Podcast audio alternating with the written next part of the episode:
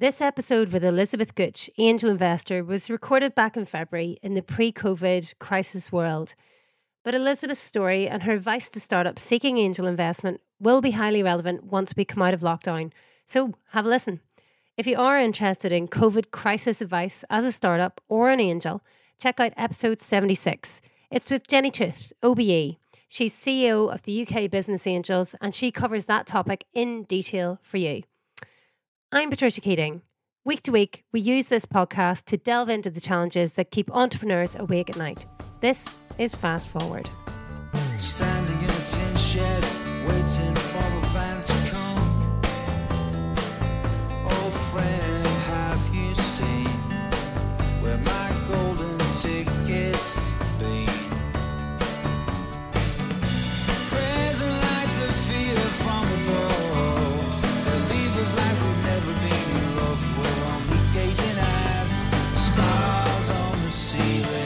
Welcome back to the Fast Forward podcast and the second in our dedicated series looking at angel investment in partnership with the UK Business Angels.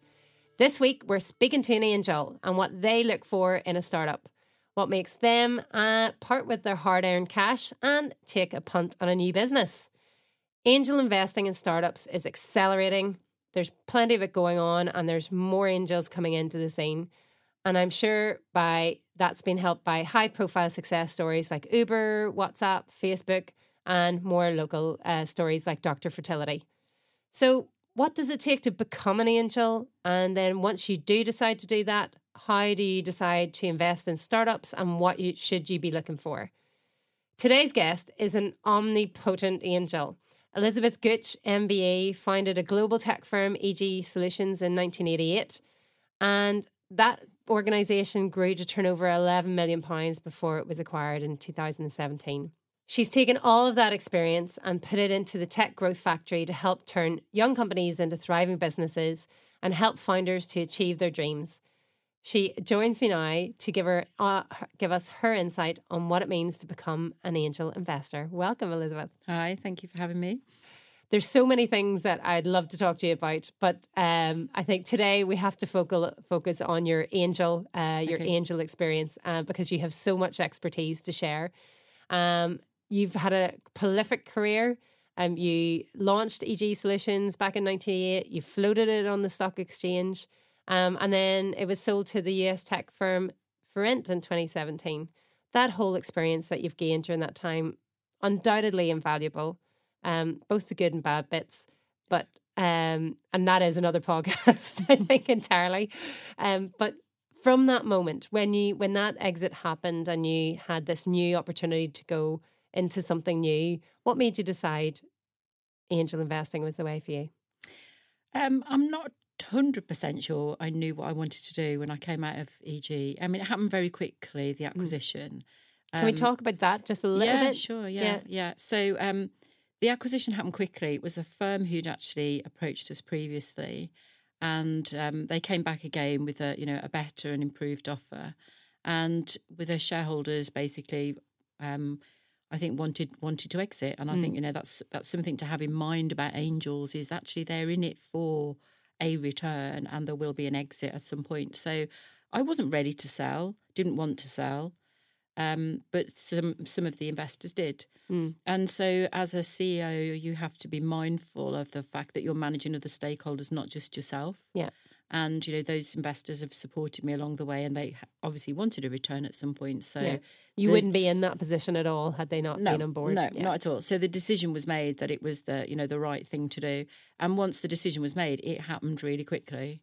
Um, and so I was a bit sort of you know man and man and girl or girl and bit sort of not really sure what I wanted to do after that, and um, probably should have taken six months off and gone on holiday. Actually, that was probably what everybody said I should have done. Yeah. My life is full of should have dones actually, um, and learning from the mistakes.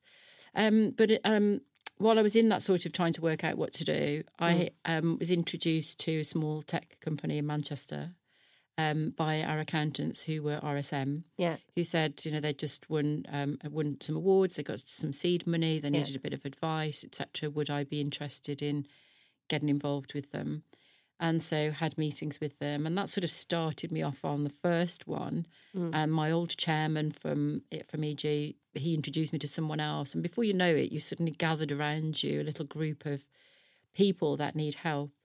And the value system that I have is actually about making a difference. is about is my second primary value.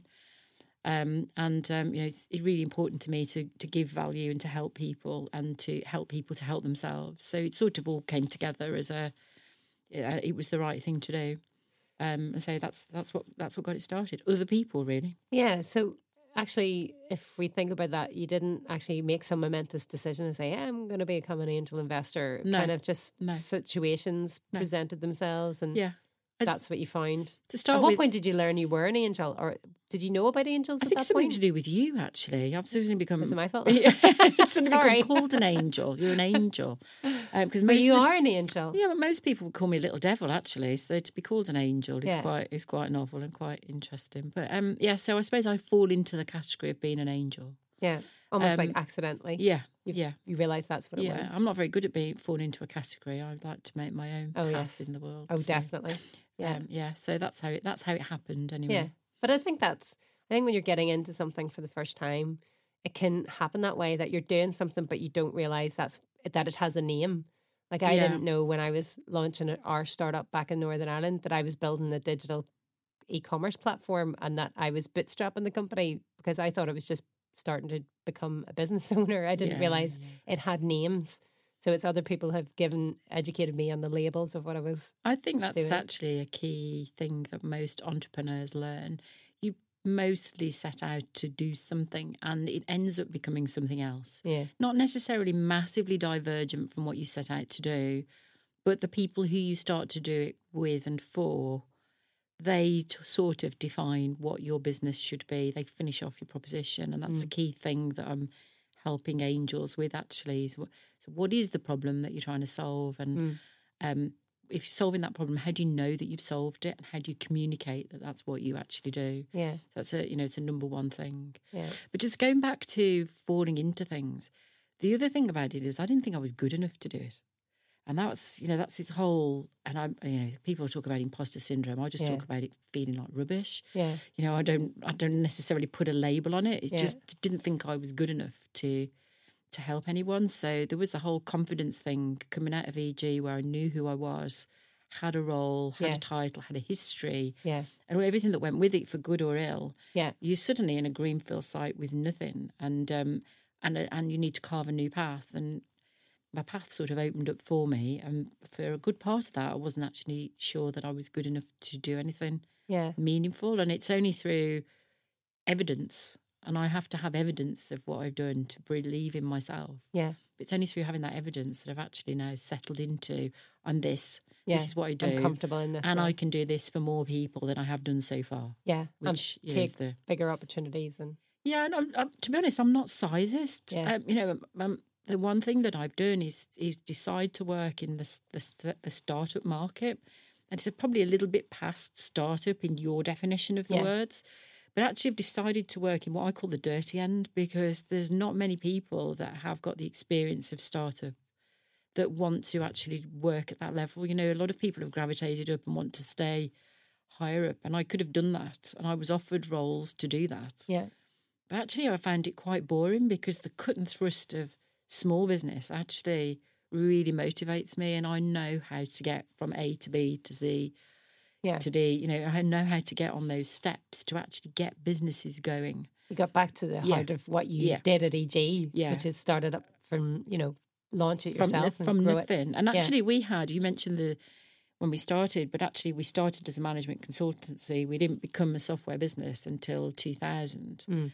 and you know we started our software business in the days when you know there wasn't any money around. Yeah, Um, which there was barely the internet. there was no internet. Yeah. There were no networks. It was Yeah. standalone software on Radio Shack terminals. Believe it or not. wow. So it, you know, I'm that old. You know, there was no. I just thought, God, don't don't mention that because you make showing your age. But that's, that's Yeah, that is the reality of it. yeah, So we then sort of became a SaaS business in 2012. So you just keep reiterating and and changing your business as you go forward, and that's just the, you know, it's just the way it is. So let's go back to that first investment. Um, Yeah. So RSM Tenon, you know, at this stage, you're not angel investing. They're just presenting interesting Yes. opportunities to a new high net worth in their portfolio. Yeah. Um, so they introduced you. What happened next? Like, how did you get started? When did you decide to invest in them? You know, how did you get?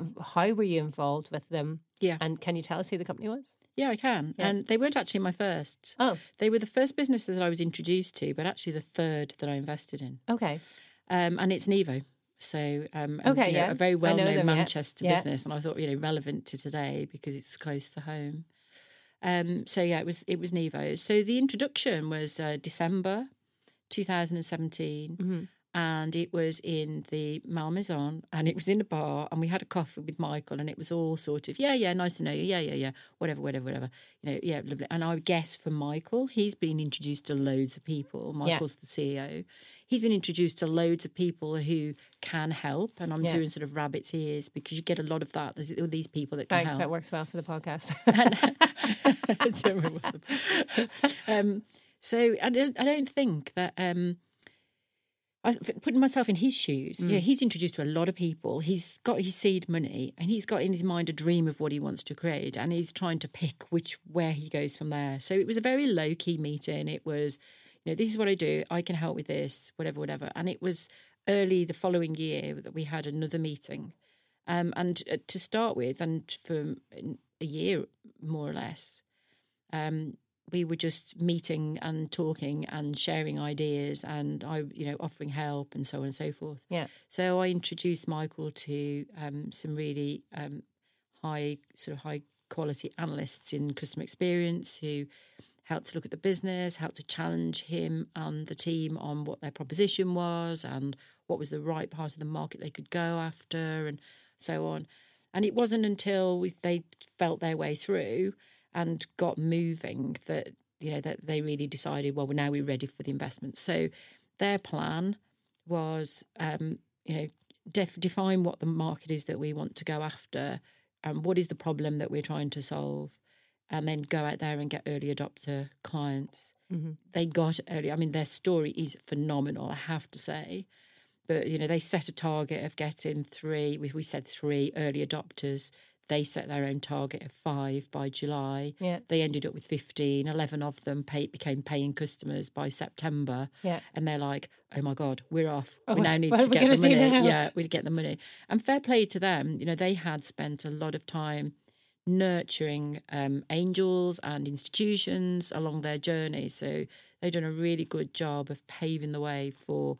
We now need that money, and they just needed a bit of help, really, to to get that deal, that that first big investment closed, that Yeah. second round closed for them.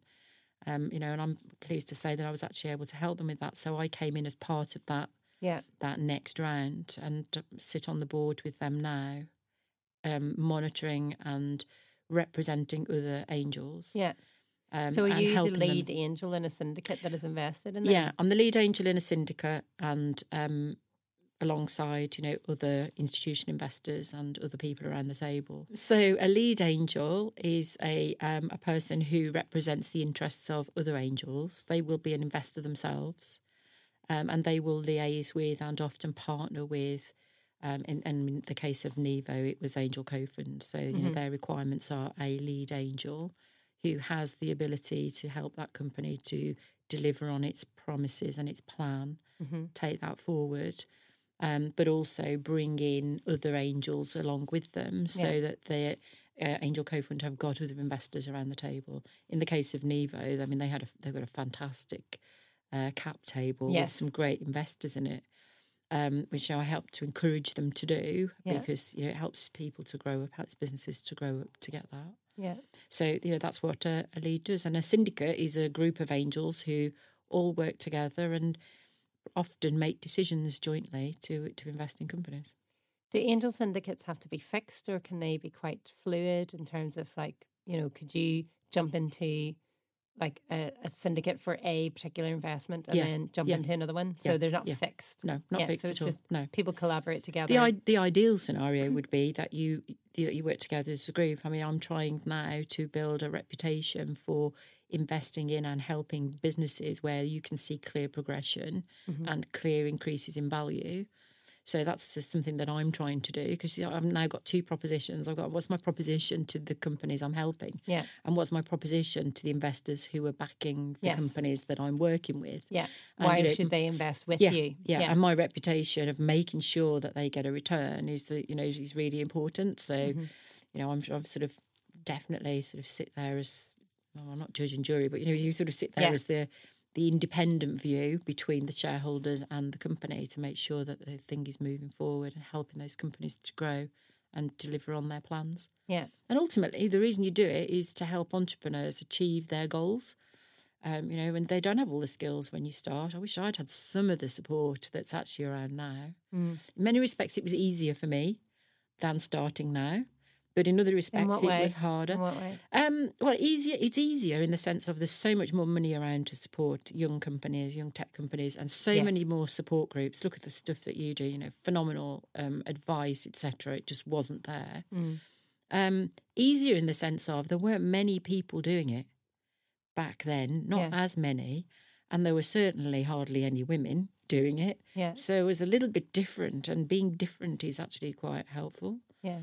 Um, so it's actually, you know, there's not many people selling into, or not many people selling new tech products into financial services, which was our core uh, core market. Nowadays, there's hundreds, Hundreds, of yeah. fintechs, and how do you pick your fintech to be able to help you go forward? Yeah. It's a needle in a haystack. In, in you know, In a haystack of needles. yeah, it is. In my, in my day, it was, makes me now sound like my age. No, in- but you were ahead of the curve. Yeah, And you took advantage of that. yeah, And you it. capitalized on it and you created a, an amazing business off the back of it. yeah, so there's a- easy. Big difference between being at that point and doing something about it and not doing something about it. There's a million, you know, you know, Blockbuster, Kodak, you know, we could name a million people who Yeah. didn't see it. I, Um, I learned many years ago one of my key sort of mantra, and uh, you know, if many of my people were listening to this, they'd all be raising their eyebrows. Action is the key. You know, if you Mhm. don't do anything, it doesn't matter how big your black book is or what knowledge you've got. If you don't Yeah. use it and monetize it, then you know you're wasting your time really. So, Yeah, you're just a storyteller. yeah. So, for budding angels who are thinking about or don't realize that they could be angels, um, you know, people who've got a bit of money and aren't maybe hadn't really considered investment as a as a pathway.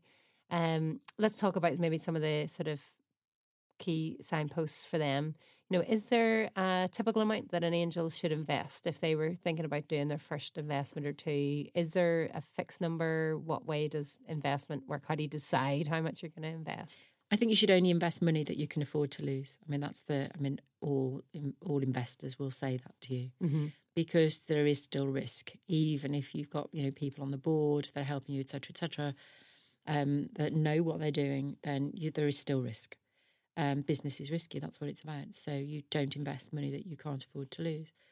So start with that. Mm-hmm. Um, I don't think there's a minimum. Um, it depends on your background, your experience, and how you choose to do it. If you're going in on your own, or if you're going in as a syndicate, you know. Yeah. Would you and- recommend angels going in alone? um, well, I think the first step for entrepreneurs is to look for friends and family Mm. to to actually come into that to help them. And the reason for that is it's the easy money. People Yeah. know you, they trust you, and they're very likely to give you a punt on something that is a concept rather than a product.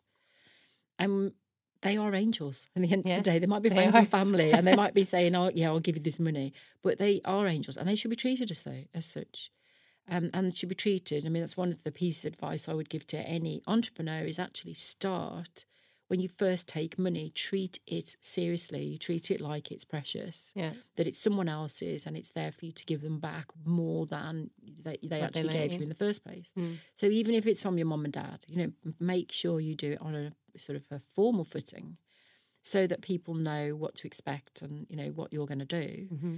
so that you don't get that, you know, sometimes you might get it thrown back in your face. Oh, I lent you that money, you know, whatever, whatever. Yeah. Make it professional right from the start. So, but even those people are angels. So, you know, an entrepreneur should treat them as they are an angel. Um, so does it does it matter how much you start with? No, I don't think it does. I don't think there's an entry point. Yeah. It's whatever you're comfortable with. It's what you're comfortable with, what you can afford, Yeah. and um, whatever you need to get started. But get Yeah. started, I think, is the key thing. Get started because it's a it's a fantastic thing to do. Yeah. And it sounds like it's hugely rewarding. Yeah. So, what do you look for in entrepreneurs, or what should angels be looking for um, in the entrepreneurs that they invest in? Well, as I say, I think it depends where the angel uh, um, is, where they start from themselves. If it's not mum and dad, yeah, if it's not mom and dad. So, um, you know, some some angels will be professional angels, so they've done it many times before. They will have a set criteria um, of the things that they want the companies to meet. I think they'll have it in their mind what sort of things they like to invest in. So I think they know. I've developed my own as I've gone along, um, starting with you know you know, just started with a blank sheet of paper, really, and, and it sort of emerged. And I don't think it emerged in the sense of I only want to work with this, this, this, and this. It Yeah. emerged in the sense of where do I fit best and where can I help best? Um, because I'm not just a straightforward angel, I'm angel plus help. Um, and that's the role that I want to be. Yeah. Um, so, you know, if you're just going to be an angel that just writes a check and, and lets somebody else look after it and not worry about it, that are potentially different set of requirements to the ones that, that I would have. Hmm. So again, I think it starts where you come from and, and what you're trying to what you're trying to achieve. But as a as a starting out, never never invested before as an angel. I think potentially join a group, join an you know if you're wanting to do it, never done it before, and I've got no skills and knowledge of how investment into businesses works. Join a group. You know Yeah. that's the place to uh, join an angel group, and that's you know that's the way to to take it forward and learn and just observe. As most most groups will allow you to join and not invest for a period, so you can go and have a look and have a look and see what you think. nice. Is there things that angels can ask of founders? You know, can they? Is there like a set of expectations, or you know, in return for this money, I expect, or you know, in terms of what you can ask off the founder, or is that something that's mutually agreed on a case by case I think there's a. What there's- can founders expect?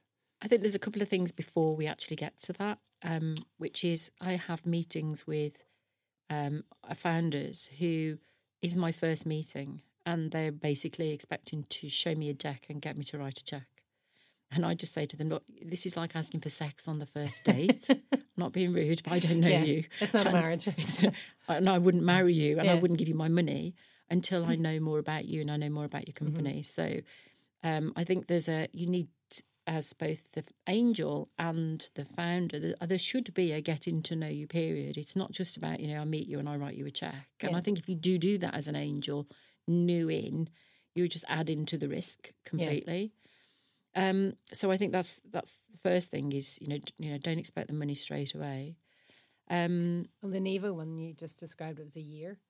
yeah, it was a year, but that wasn't, it actually wasn't um, me not wanting to invest or them wanting the money and me not giving it to them. Yeah. Although it did get to that point later on where we were trying to close the round and we had, you know, trying to corral a number of investors. He's actually like, you know, chase, chasing leads around a windy park. and, um, you know, Ma- and Michael's like, I need the money. Give me the money. Um, and, you know, they, they Yeah. absolutely did. And, and, and in many respects, there was a delay. And the delay, you know, that needs to be factored into plans for uh, founders because getting the money when you want it always takes longer than you think and getting it over the line. So, you know, that it was a, apart from that last period, I think it was the right thing. You know, when is the right time to get the investment? And they'd already got some seed money at that point. So, you know, get, getting to know the, the company is really important. And for me, as an angel, the number one thing that I actually start with is actually, do I like these people? Yeah. And that may sound really bizarre because, you know, do you need to like people that you're going to work with? But I think, yes, you do, because in the sort of startup world, there will be bumps in the road and you've got to have a relationship where you can mutually respect each other and like each other. Yeah. So I actually feel it's not a, a quick, it shouldn't be a quick decision to hand over the money. It should be on both sides a getting to know you period and actually work out do I like this company? Um, my chairman actually gave has sort of five things, and he actually starts with do I like them? And he says sometimes I'll get through a process and I'll be talking to people and I'll be, you know, getting more information from them, and I just work out I don't like you. and so I'm just not going to invest in you. Yeah. And you know, I think that's important, you know, because there has to be that sort of joined up, joined up thinking. Yeah, there needs to be a base level Yeah, of uh, yeah. like yeah, understanding and connection and I, to get you through the rough times. Yeah, to get you through, and I think I must stress that's because I'm a sort of angel plus type person. Mm. If I was, you know, you know, super wealthy, and this was a small amount of money, and I'm putting it through a family office, then you know I might have a different set of criteria, and that and liking them may not be important because Yeah. someone else is managing that money. So it really does depend who you are. Yeah, but you have a fund manager that's managing everything. Yeah, yeah, Then it's yeah. the fund manager. Do they like them? Well, you want them to like them? Yeah, I mean, I had a love hate relationship with my with some of my fund managers. The one particularly was, and, and, you know, I actually loved him, and he loved me. I'm sure of it. Hi Tim. But every time I saw him, he would use say, "I know you hate me. I know you hate me," and we'd start with that conversation Aw. in that way. So, but if you can have that sort of open relationship with people, you really get to understand, you know, who they are and what makes them tick. And I think understanding their values is another good thing for angels. So for me, not just do I like them, but actually do our aspirations fit. Yeah. Um, I've just used a, a bit of a case study, really. A company I've met recently where there are two people in two founders, um, and the one wants to make mega money, and he wants to be famous, and the other one is actually quite happy just to plod along. And if it got to a certain point, they he would, he would actually sell. You know, they're clearly not aligned Yeah. themselves, so you can immediately see that Problem. at some point there's not necessarily an immediate problem for the short term, but for the longer term there could well be, and when push comes to shove and it gets tough, you know, are they really all both going to pitch in and, and do Yeah. it? You that wouldn't would nec- that put you off investing in that type of company? not not necessarily. In fact, Yeah. um, I think for angels to know, I, actually should say that in EG, about fifteen percent of our shares were free float and owned by retail investors, Okay. um, of, of which they would class themselves as angels. They were the toughest group to present to and report back to twice a year, tougher than any institution. And I think, well, first of all, it starts off it's their money Yeah.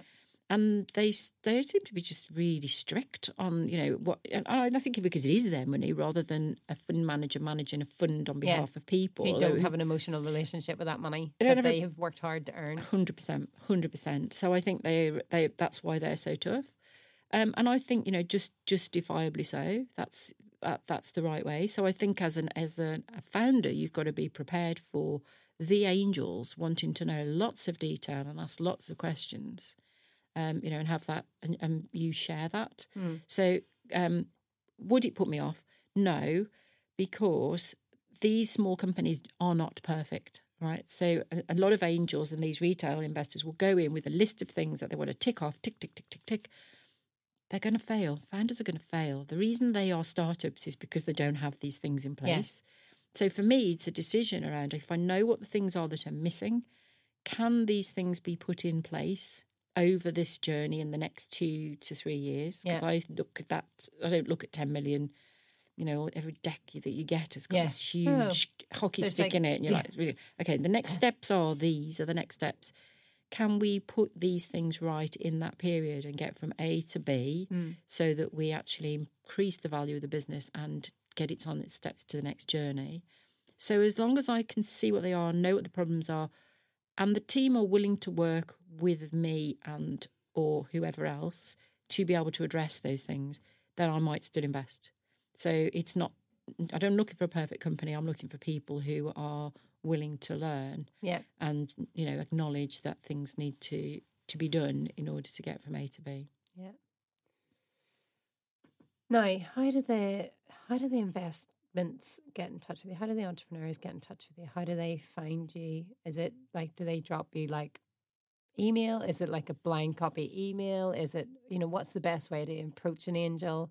How what's been the most kind of most impactful approaches that you've had? And if it has been through email, did any of them stand out and why or Through- not? Uh, I would say the majority come through LinkedIn.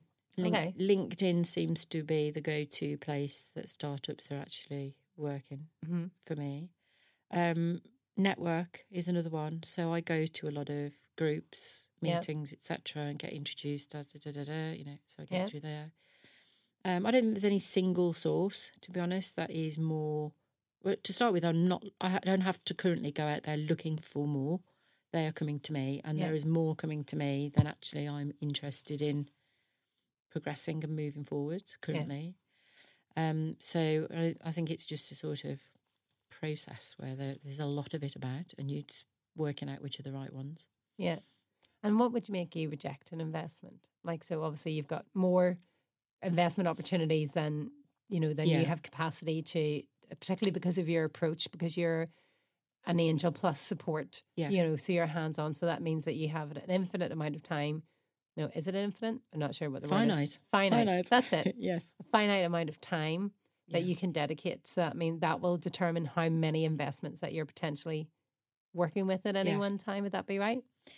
Um, I think at different they can they can be at different stages. So Mm. I think that because they the amount of effort that's required. So perhaps if I just back up and explain Yeah. actually. So what I do now is I I work as an advisor to help companies get ready to to get investment Okay. and then help them to go out and get that investment, to get it converted. And then Yeah. I may sit on the board or be a monitor of some description thereafter, but not necessarily. yeah. So although I've invested in three myself, I've helped 10, 11 um, actually in that process, two or three of which I've actually walked away from Okay. as you go through, you know, through the through the phases, Yeah. through, through that. But they have, through your help, then still found the, the investment that they wanted. You just weren't part of that active investment. Is that right? Well, one actually went into liquidation, and Okay. that and that was quite a sad story actually, where we'd got the investment lined up, and the founder decided to liquidate the business rather than take the investment. So, the first flag I will talk about is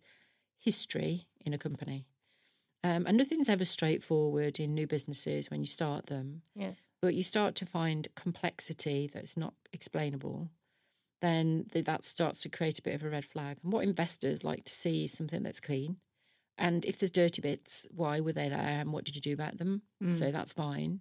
But if you've got a business that's, you know, um, you know, I don't know, there are two or three companies in the group and the IP sits in one part and the investment is going into another part. Yeah. You're like, whoa, whoa, whoa, It's all on a minute very muddy. It's too muddy and you know that's just that's just messy. So i'm not saying that i have to have it nice and clean. I don't mind being part of the cleanup act. That's fine. Yeah. but you know getting it ready for investment is Yeah. part of that. And they are they're typically not startups. They're typically they've got some revenue and they're into sort of scale up mm. territory.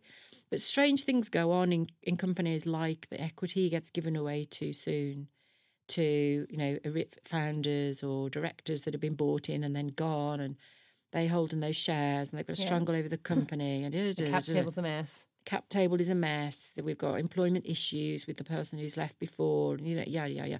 So the history of how where we've come from and where we've got to, however short that is, is important.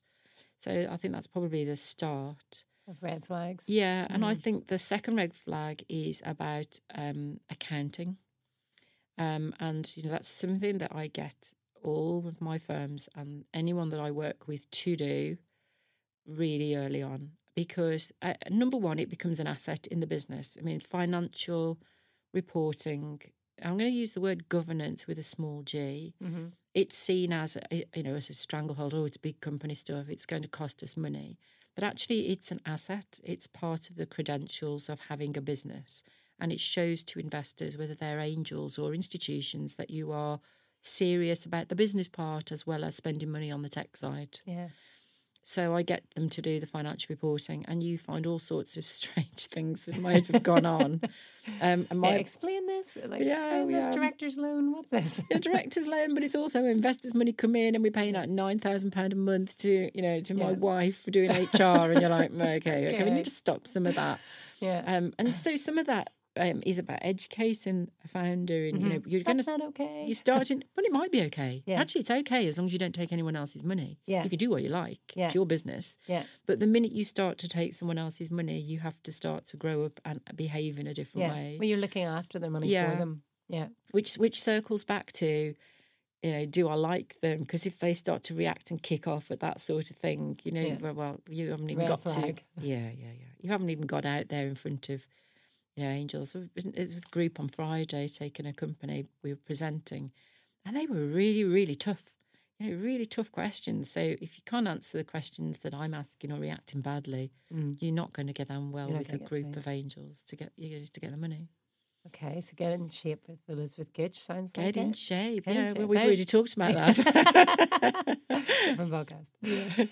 okay, so um, as an angel or a syndicate or whatever, with the investment Yeah. that has been made that you are going to um, make an investment, um, what kind of legal documents um, should, as a group or as an individual, should you be reviewing um, and conducting um, as part of that process? Yeah. Um, I've, and I particularly want to talk about shareholder agreements as well in there because uh, I've met so many startups that have fallen foul because they didn't have one. Yeah. Um, particularly with the if it was a co-founded business. Yeah, And how wow. that scuppers it later down the line. I think you have hit the nail on the head, really. I mean, um, the shareholder agreement, if we just talk about that quickly, um, that's the thing that takes the time. Um, you know, getting it drafted and then when you get it round, the um, various investors that are coming in, and you know, some some of them will have requirements that they want to see built into those. Whether they're an angel or an institution, you'll get that mm-hmm. feedback and you change this, want that, that, that. That's the bit that takes the time at the end. So if you leave the drafting of the shareholder agreement until you've got, you know, sort of soft commitments to money, you're building a delay into the process in which time, you know, that money can go somewhere else because money will Yeah. m- move quickly. So I think number one recommendation is get your documentation sorted early. So you set out and understand what you are happy to commit to and what you're not happy to commit to and why and what you might compromise on um, you know, right from an early stage. So key documents for me are the pitch deck. We could have a whole podcast on pitch decks and whatnot. I'll invite you back for that. a whole pitch deck. So the pitch deck, um, the business plan, and by that I mean the financial forecast. Mm-hmm. Yeah. Um, so you know, nobody wants. I've I've been given a twenty-page business plan to read. Nobody like, reads them. you know, at Nevo, we have two sides of A4 as Yeah. a business plan, and the guys were like, "We don't want to write a business plan." Said, "We we do want to write it because then we all know clear on it." But two pages Yeah. is enough with just bullet points. This is what we're trying to achieve in the next period, Mm-hmm. but that needs to be backed up by the financials, and as I mentioned, the history um, is important. So, Mm-hmm. and everything in the history needs to align up with what you're saying you've done before, and then your future forecasts. So your P and L, uh, your balance sheet, your Yeah. cash flow, showing where you're going to get to, your KPIs, what are the key metrics that we'll use to measure success. Those are you know really and not important vanity ones. and then and also obviously the um the shareholder agreement or whatever instrument it is that Mm-hmm. you're actually going to use uh, but yeah that, those things get them ready. Get them ready as soon as and then you're ready to go um, when you get into those conversations. 'Cause how I like to work is you get in front of someone and they go yeah I'm interested. You say we'll send you the we'll send you the shareholder agreement to review. You try and it's a sales process at the end Yeah. of the day. We're going to try and close this. Um, and you might want to see a range of people first and get an indication of you know how people support your valuation. But the sooner people have got those documents to to read, the quicker you can get it get it closed. And what about evaluate uh, valuations then? How do how do both parties or multiple parties come to a mutual agreement on that? You know, I, I would imagine many startups come to you and they say, you know, I've got a five million or ten million pound company, and they're maybe still at concept or MVP or something Yeah. like that. How Yeah. do you how does that whole process work? Um, well, it's a dis- it's a discussion, and it can be as jovial or as um, um, sort of antagonistic as you want it to be, really.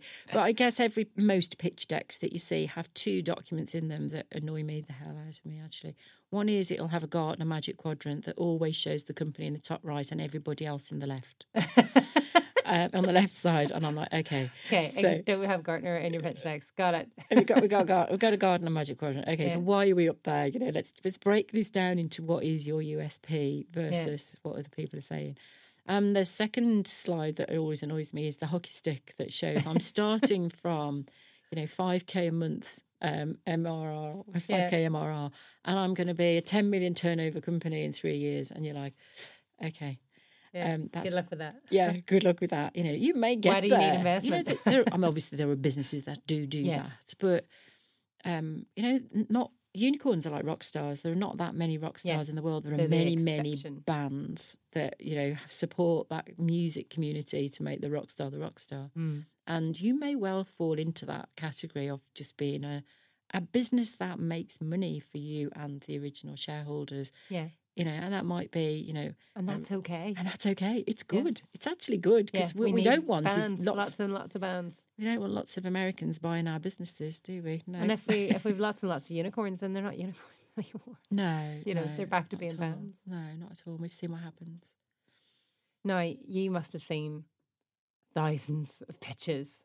Um, what are some of the common mistakes that entrepreneurs make when they're when they're pitching to you? What are the, apart from the well, obviously in the pitch decks, those slides drive you Yeah. mad.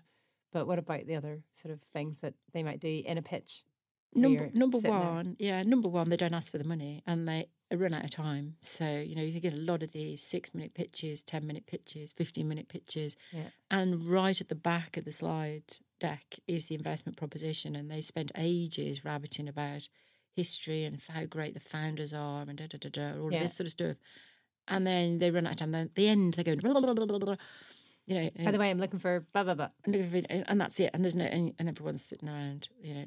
what do they want? Yeah, yeah, yeah. So I, I try to get that right at the front. Yeah. You know, here Please I am. tell me. I'm here. This is what I do. I'm looking for, and this is why I need it, and what I'm going to do with it, and why it would be a good investment to you. And now let's go into the, you know, into the rest of the details. So. Yeah.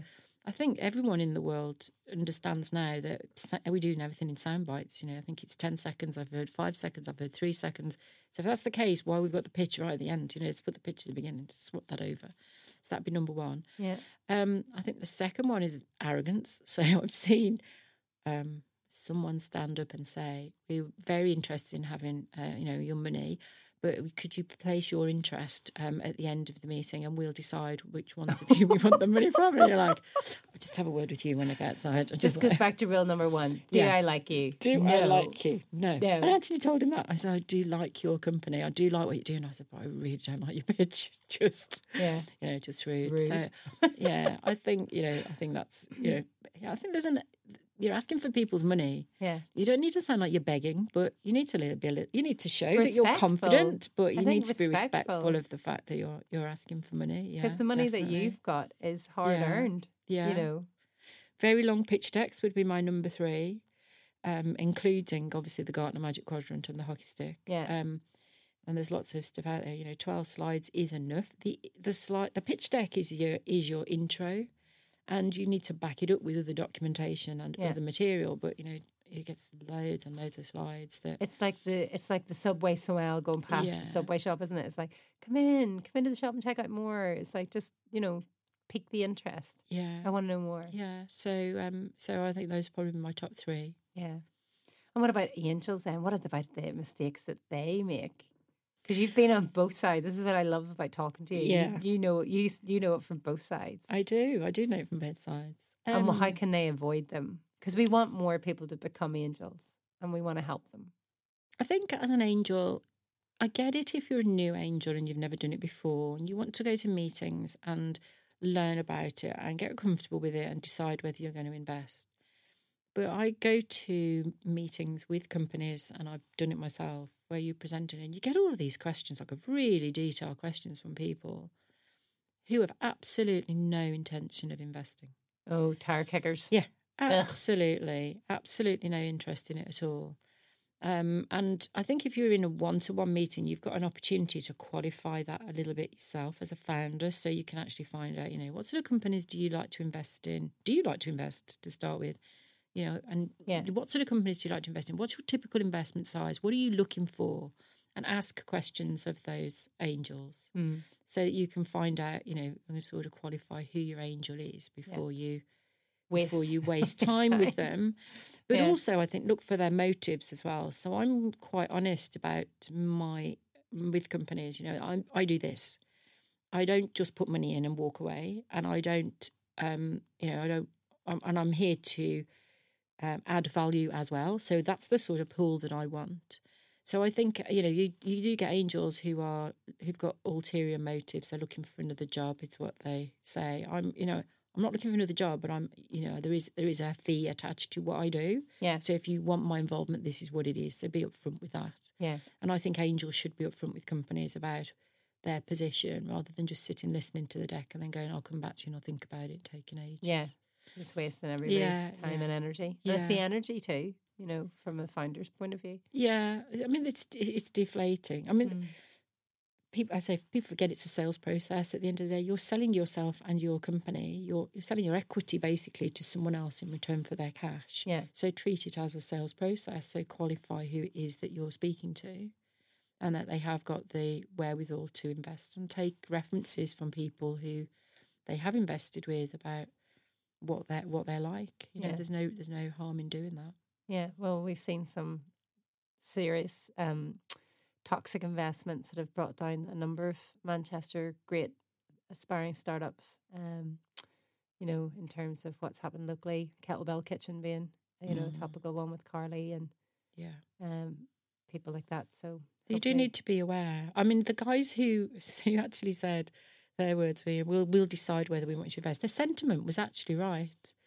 You know that we you do need to check out who you're getting into bed with. Yeah. You absolutely do. Um, but you don't necessarily stand there and say it in the way that it's it was said. you was a bit. Yeah. You don't say it. You just have your own thoughts and you know, your own cri- qualification criteria as to who you want to let in um, into your into your company. Yeah. But you don't. You just don't stand there and say it. But Yeah. And any other mistakes that angels would make?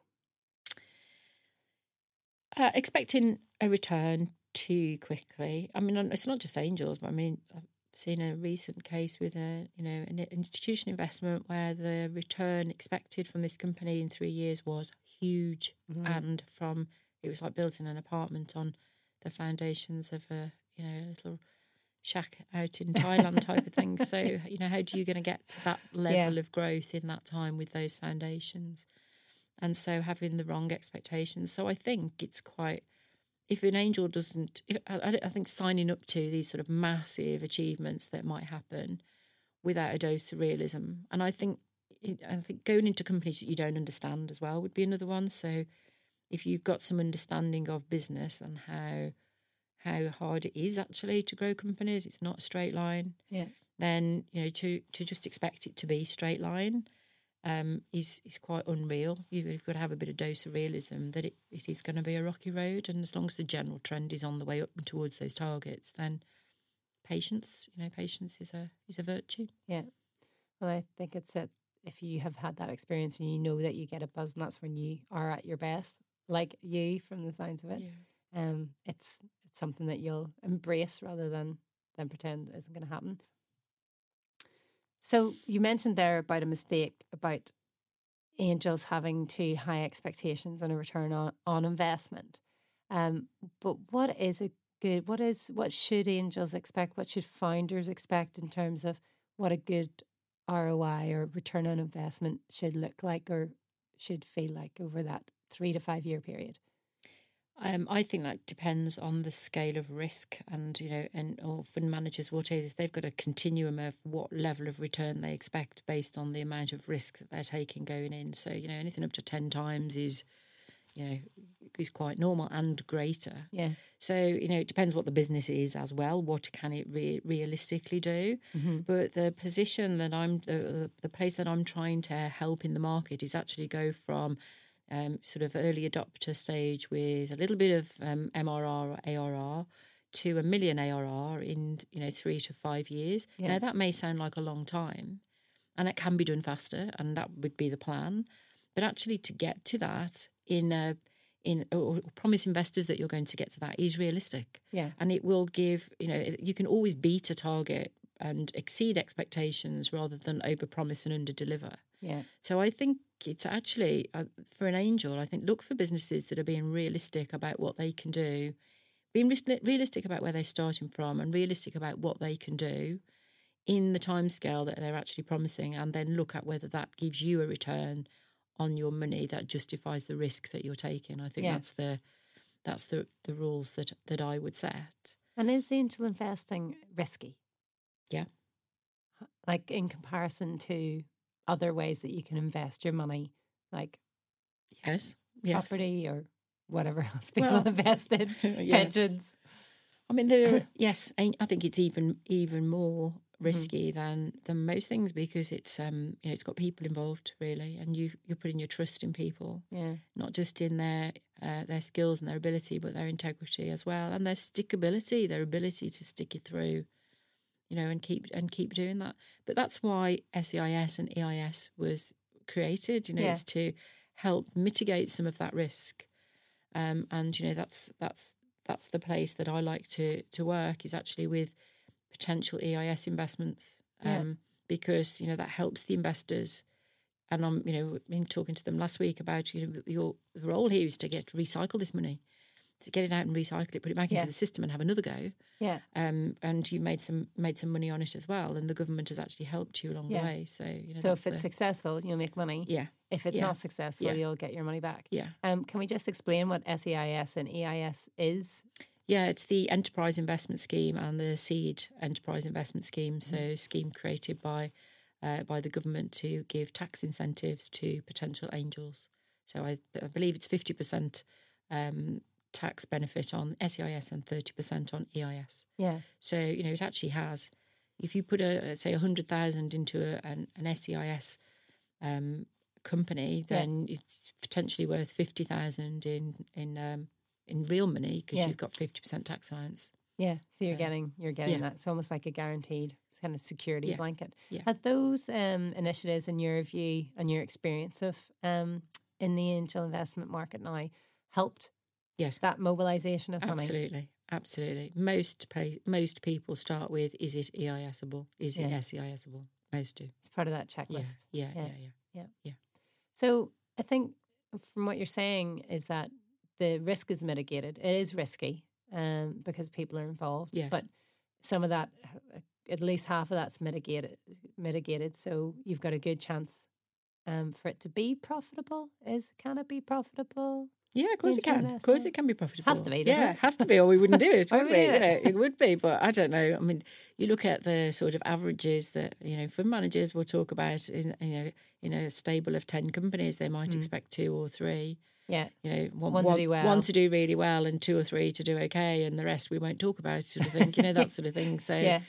There know, are social experiments. yeah, that's the yeah, that's the that's Yeah. the scale. And you know, all I'm trying to do is help more startups be more successful than the fifty percent failure rate. And there's a fifty percent failure rate in startups, full stop. Yeah. So let me help them be more successful than that. Um, and I think if we can get them to this one million ARR, they've got a lot of the foundations in place. Yeah. You I think to, we're to be able to do that. I think we're pretty aligned. To, you know, our sort of, I guess, our mission at Tech Manchester to get more startups to progress beyond Yeah. the 12 months and to educate them so that they're more prepared and can be, make better Yeah. decisions to hopefully find their way to people like people like you. Yeah. Well, the the big shock is they all know about tech. Yes. and they don't know a lot about business. Business. Yeah, and if you meet one that does know about business and tech, wow, you know, have a, have a real look at that. Grab you know, them. that- grab them, yeah, because it's uh, you Tackle know, them. Yeah, absolutely, yeah, absolutely. But but business is learnable. You know, this everybody in this world started out not knowing the things that they've become really good at. So Yeah.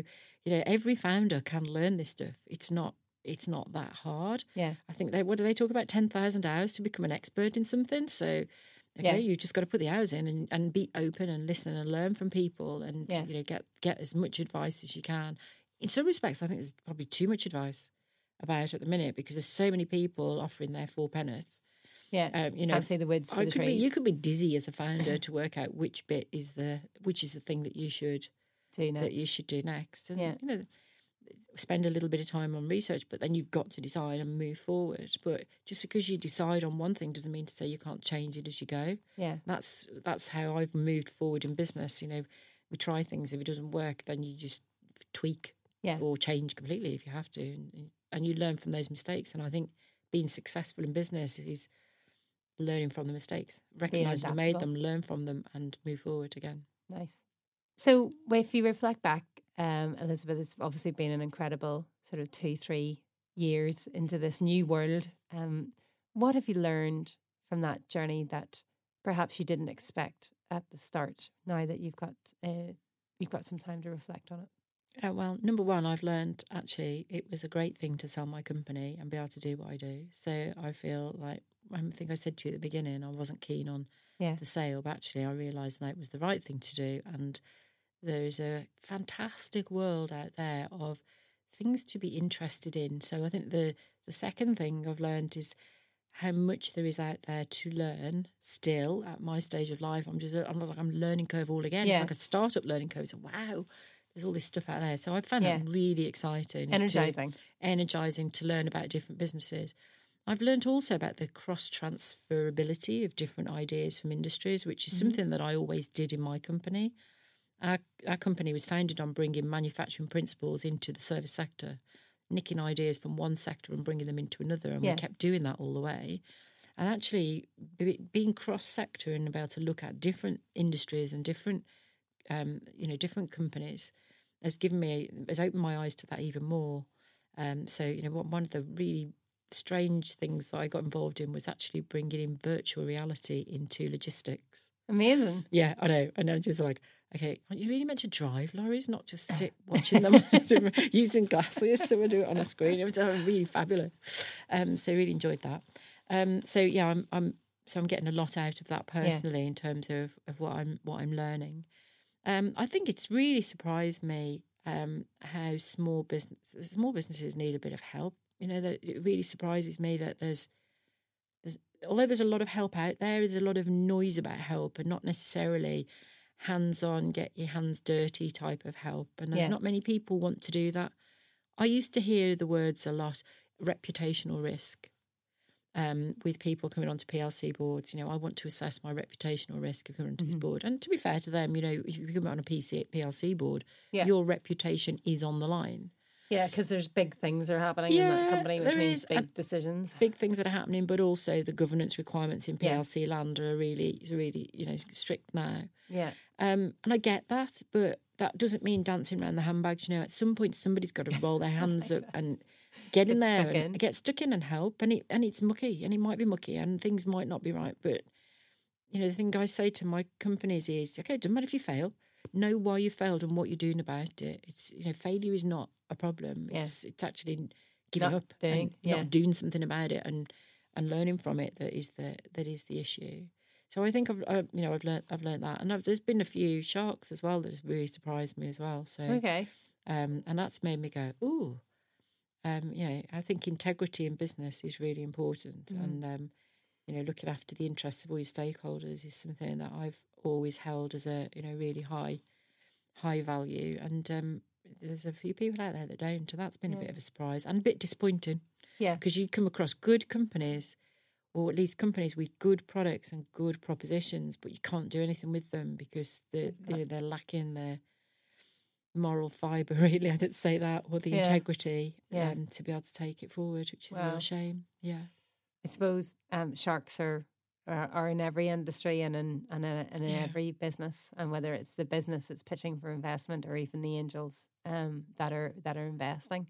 Um, but it does make you wonder why they get involved in the first place. Like for a sustainable business, it doesn't make it doesn't Yeah. make for a sustainable business.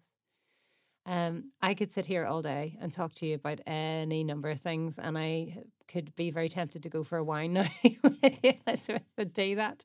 Um, but for um, to wrap up the podcast today, um, we always like to finish with some uh, some tips and advice that um, entrepreneurs who are seeking an investment, or those people that are maybe have a bit of money that they can't afford to lose, or considering a new investment pathway, and this could be for them.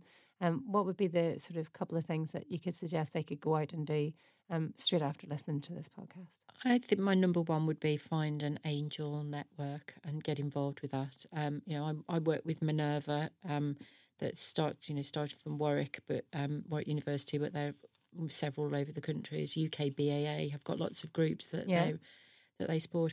Go go along to those and, and just sit and listen, and you'll find actually that it's it's uh, it, there are other people in the same position as you because you always think it's only me that doesn't know Yeah, um, and um, you'll soon learn learn from others. And and you know, if your first investment is going in as part of a syndicate, you know that's a good thing to do.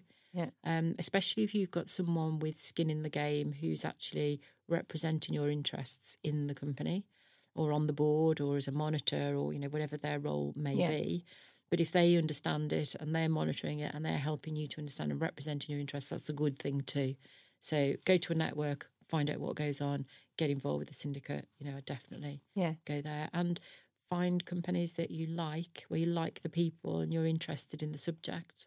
Yeah. Um, and, and have a play, you know, yeah. as long as it's money, as long as it's not the money you need to pay the mortgage. Yes. That's the important thing. Yes. Um, and then for the entrepreneurs, what would be your sort of top tips for them? Oh, my very number today? one tip would be you give away your equity last. The best place to get money from is paying customers. If you can get out there with sweat and tears, you know, blood, sweat, and Yeah. tears, and maybe a bit of money from friends and family where you haven't had to give away, you know, all the baby with the bathwater and got rid of all your equity, go out there and get some paying customers Yeah. that give you money. Raise your money from your customers. Raise your money from your customers, and pricing is the number one thing you should get right. And entrepreneurs want to give their product away. They're so happy with it. I was that person, so happy that my product worked and people Yeah. loved it. I was like, yeah, please use it, don't pay. And I was like, what the hell are you doing? you soon learn the hard if way. you could take a time travel back to Oh gosh, if I could take everything I knew now back Yeah, to, you know, go we would have been young 100 Elizabeth. million. Yeah, yeah, yeah. Do it again. I'd still do it. I'd still do it, but do it better. Yeah. Yeah. So hopefully take all those lessons and help a few others to to do, to be better themselves. I have no doubt that um, listeners of this podcast will become those things from listening to your advice. If you are uh, in the raising game and stressing out about what you should be doing and shouldn't be doing with angels, um, or if you are that person who is thinking about dipping their toe in the water, um, we hope that all of the advice that Elizabeth has shared with us today will give you a better night's sleep. Thank you. Thank you. Like the fear from above.